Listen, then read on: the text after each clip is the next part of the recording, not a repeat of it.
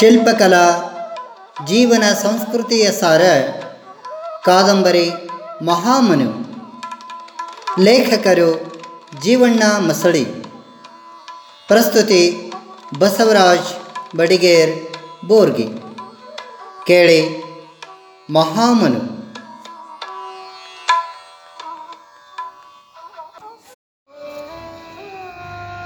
ಸಂಚಿಕೆ ಎಂಬತ್ನಾಲ್ಕು. ಸಂಚಿಕೆ ಎಂಬತ್ನಾಲ್ಕು. ಮೇರಿ ಪತ್ರ ಬರೆದು ಹತ್ತಿರ ಇಟ್ಟುಕೊಂಡಳು. ಅವಳು ಕುರ್ಚಿಯಿಂದ ಎದ್ದು ಪ್ರಯಾಣಕ್ಕಾಗಿ ಎಲ್ಲ ಸಾಮಾನುಗಳನ್ನು ಕಟ್ಟಿಟ್ಟಳು.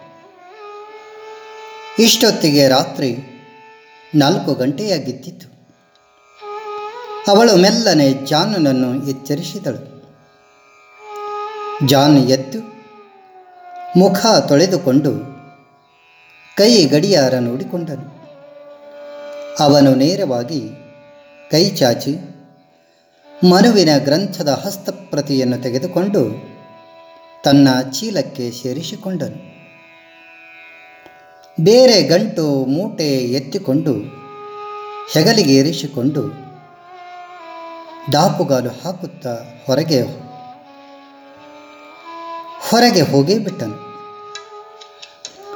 ಮೇರಿ ಸ್ವಲ್ಪ ತಡೆದು ನಿದ್ರಿಸುತ್ತಿರುವ ಮನುವನ್ನು ಚೆನ್ನಾಗಿ ದಿಟ್ಟಿಸಿ ನೋಡಿ.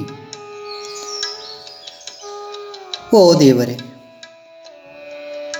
ಎಂದು ಅಂದು ಅವನ ಪಕ್ಕದಲ್ಲಿ ತಾನು ಬರೆದ ಪತ್ರದ ಲಕೋಟೆಯನ್ನಿಟ್ಟು ಹೊರಟು ಬಿಟ್ಟಳು. ಅವಳು ಬಾಗಿಲಿನ ಹೊರಗೆ ಹೋಗಿ ಪುನಃ ಒಳಗೆ ಬಂದು ಮನುವಿನ ಮುಖವನ್ನು ನೋಡಿದಾಗ ಅವಳ ಕಣ್ಣುಗಳು ಹನಿಗೂಡಿದ್ದವು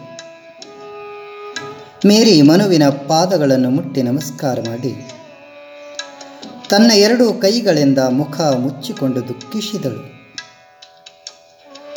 ಅವಳು ಹಿಂದಕ್ಕೆ ಸರಿದು, ಭಾರವಾದ ಹೆಜ್ಜೆಗಳನ್ನು ಹಾಕುತ್ತಾ ಬಾಗಿಲನ್ನು ದಾಟುವ ಪೂರ್ವದಲ್ಲಿ ಮತ್ತೊಮ್ಮೆ ಇಣುಕಿ ಬಾಗಿಲು ಮುಂದಕ್ಕೆ ಮಾಡಿಕೊಂಡು ಹೊರಟು ಬಿಟ್ಟಳು.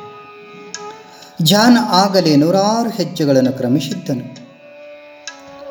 ಮೇರಿ ಅವಸರದಿಂದ ಹೋಗಿ ಜಾನನನ್ನು ಕೂಡಿಕೊಂಡಳು. ಅವರು ನೇರವಾಗಿ ರೈಲು ನಿಲ್ದಾಣಕ್ಕೆ ಹೊರಟರು. ಅವರು ಬೆಂಗಳೂರಿಂದ ದಾವಣಗೆರೆ, ಹುಬ್ಬಳ್ಳಿ, ಬೆಳಗಾಂ ಮಾರ್ಗವಾಗಿ ಮುಂಬಯಿಗೆ ಪ್ರಯಾಣ ಬೆಳೆಸಿದರು. ಅಂದು ರಾತ್ರಿ ಜಾನ್ ಮತ್ತು ಮೇರಿ ಇಬ್ಬರು ಹೊರಟು ಹೋದರು.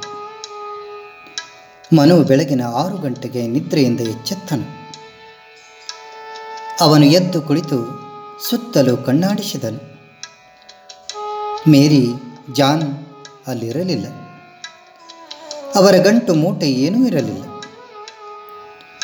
ಅವರು ಹೇಳದೆ ಕೇಳದೆ ಹೇಗೆ ಹೊರಟರು? ನನ್ನನ್ನು ಎಚ್ಚರಿಸಿ ಹೇಳಿ ಹೋಗಬೇಕಾಗಿತ್ತು. ಎಚ್ಚರಿಸಿ ಹೇಳಿ ಹೋಗ, ಹೋಗಬೇಕಾಗಿತ್ತಲ್ಲ. ಅವರು ಹಾಗೇಕೆ ಹೋದರು? ಅವನು ವಿಚಾರಕ್ಕೊಳಗಾದನು. ಮನುವಿನ ದೃಷ್ಟಿ ಮಗ್ಗಲು ಹಾಸಿಗೆಯ ಮೇಲೆ ಬಿತ್ತು. ಒಂದು ಲಕೋಟಿ ಕಾಣಿಸಿತು. ಅವನು ಅದನ್ನು ಅವಸರದಿಂದ ಎತ್ತಿಕೊಂಡು ಕಾಗದ ಬಿಚ್ಚಿಕೊಂಡನು. ಅದರಲ್ಲಿ ಐದು ನೂರು ರೂಪಾಯಿಗಳಿದ್ದವು ಅವನಿಗೆ ಆಶ್ಚರ್ಯವೆನಿಸಿತು. ಪತ್ರ ಬಿಡಿಸಿಕೊಂಡು ಓದತೊಡಗಿದನು. ಅದು ಮೇರಿಯ ಪತ್ರವಾಗಿದ್ದಿತು. ನನ್ನ ಹೃದಯೇಶ್ವರನಾದ ಮನುವಿಗೆ ಎಂದು ಪ್ರಾರಂಭದಿಂದ ನಿನ್ನವಳೆಯಾದ ಮೇರಿ ಈ ಅಂತ್ಯದವರೆಗೂ ಕೂಡ ಮನು ಪೂರ್ಣ ಆ ಪತ್ರವನ್ನು ಓದಿದನು. ಅವನು ದಿಗ್ಭ್ರಾಂತನಾದನು. ಮನು ಮೇರಿಯ ಮೇಲೆ ಕೋಪಿಸಿಕೊಳ್ಳದಿದ್ದರೂ ಮೊದಲಿದ್ದ ಪ್ರೀತಿ ತತ್ಕ್ಷಣ ಹಾರಿಹೋಯಿತು. ಜಾನ್ ಎಸಗಿದ ಘೋರ ಕೃತಿಯನ್ನು ಅವಳೇಕೆ ತಡೆಯಲಿಲ್ಲ? ಅವನು ತನ್ನೊಡನೆ ಐದು ವರ್ಷ ಇದ್ದರೂ ಮೇರಿಯಷ್ಟು ಪ್ರೀತಿ ವಿಶ್ವಾಸಕ್ಕೆ ಬರಲಿಲ್ಲ. ಅವನ ಸ್ವಭಾವವೇ ವಿಚಿತ್ರವಾಗಿತ್ತು. ನಾನು ಕಷ್ಟಪಟ್ಟು ಬರೆದ ಸಾವಿರಾರು ಪುಟಗಳ ಗ್ರಂಥವನ್ನು ಅವನೇಕೆ ದೋಚಿಕೊಂಡು ಹೋದ? ನನ್ನ ಪರಿಶ್ರಮ ಹಾಗೂ ತ್ಯಾಗ ಎರಡು ಅವನ ಕಣ್ಣಿಗೆ ತೃಣವಾದವೆ. ಜಾನ್ ನನ್ನ ಗ್ರಂಥವನ್ನು ದೋಚಿಕೊಂಡು ಒಯ್ಯುವುದಕ್ಕಿಂತ ನನಗೆ ವಿಷಪ್ರಾಶನ ಮಾಡಿಸಿದ್ದರೆ ನಾನು ನಿಶ್ಚಿಂತೆಯಿಂದ ಪ್ರಾಣ ಬಿಡುತ್ತಿದ್ದೆ. ಈ ಚಿತ್ರ ಹಿಂಸೆಯನ್ನೇಕೆ ಮಾಡಿದನು? ನನ್ನ ಶ್ರಮ ಪರಮಾತ್ಮನಿಗೆ ಏನೂ ಅನ್ನಿಸಲಿಲ್ಲವೇ? ನನ್ನ ಸರ್ವಸ್ವವನ್ನು ಅದರಲ್ಲಿ ಹೋಮ ಮಾಡಿದ್ದೇನು? ಎಲ್ಲವೂ ವ್ಯರ್ಥವಾಯಿತು. ನಾನು ಕಶ್ಯಪ ನಿಲಯಕ್ಕೆ ಮರಳಿ ಹೇಗೆ ಹೋಗಲಿ? ದೇವರಂತಹ ನನ್ನ ತಂದೆ, ಪ್ರಾಣದಂತಹ ನನ್ನ ಬಂಧುಗಳು, ನನ್ನ ತಂಗಿ ಯೋಗಸಕ್ತ. ಶಿಲ್ಪಿಗಳಿಗೆ ಹೇಗೆ ನನ್ನ ಮುಖ ತೋರಿಸಲಿ?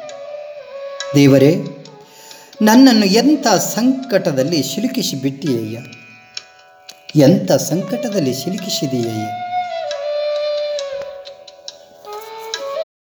ಎಂದು ಗೋಳಾಡತೊಡಗಿದನು. ಮಹಾಮನು ಕಾದಂಬರಿ ಪ್ರಸ್ತುತಗೊಂಡಿತು. ಮತ್ತೆ ಮುಂದಿನ ಸಂಚಿಕೆಯಲ್ಲಿ ಮುಂದುವರಿಯುವುದು.